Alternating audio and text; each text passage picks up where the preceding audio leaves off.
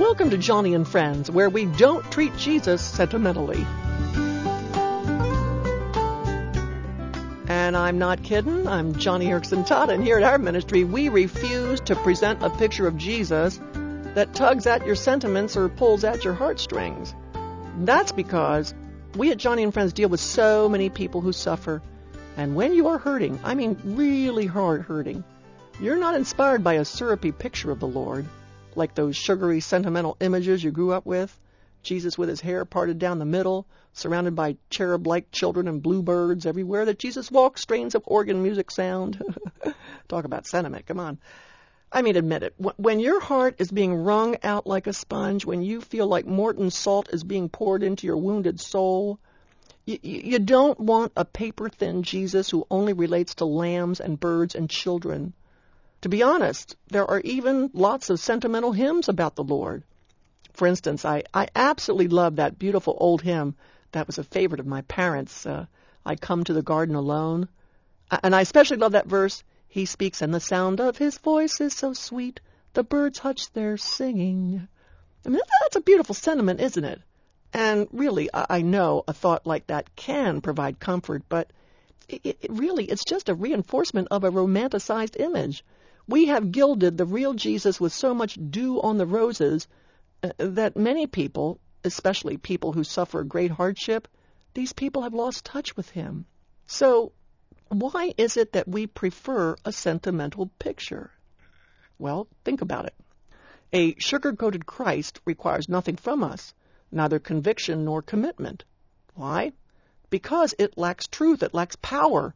Well, we have to change that picture, and one way to do it is to think about the resurrection.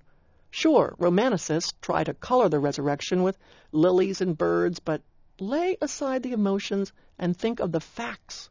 Because there was once a man, stone cold dead, a cadaver of gray, cold flesh rose from his slab and walked out of his grave.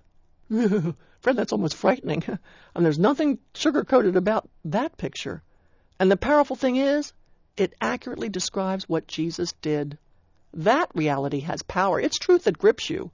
Some people believe Jesus came to do nice, sweet things to help bad people become better, but not so. Our Lord and Savior came to turn those who are dead into those who are alive. And there's nothing sentimental about it. Just consider Acts chapter two, verse twenty-four. It says, God raised him from the dead, freeing him from the agony of death, because it was impossible for death to keep its hold on him. Got that? Look, death would have no respect for a milquetoast, mild-mannered Savior. No way. Like it says, it was impossible for death to keep its grip on him. And so, the Lord of life conquered death by embracing it. That's amazing. That's huge. So, please erase images of syrupy sweetness and replace them with a picture of a powerful God who overcame the harshest foe, death itself. And if Jesus can conquer death, he can conquer your fear today, your every worry and anxiety. And just to prove it, I want to share my testimony on a short little video I posted today on my radio page. Just visit johnny and friends dot org and learn how, when I got hit hard with suffering, learn how I grabbed hold of a great Savior who gave me more than enough power to trust him with my needs. So please visit me today on my radio page and join the community, join the conversation.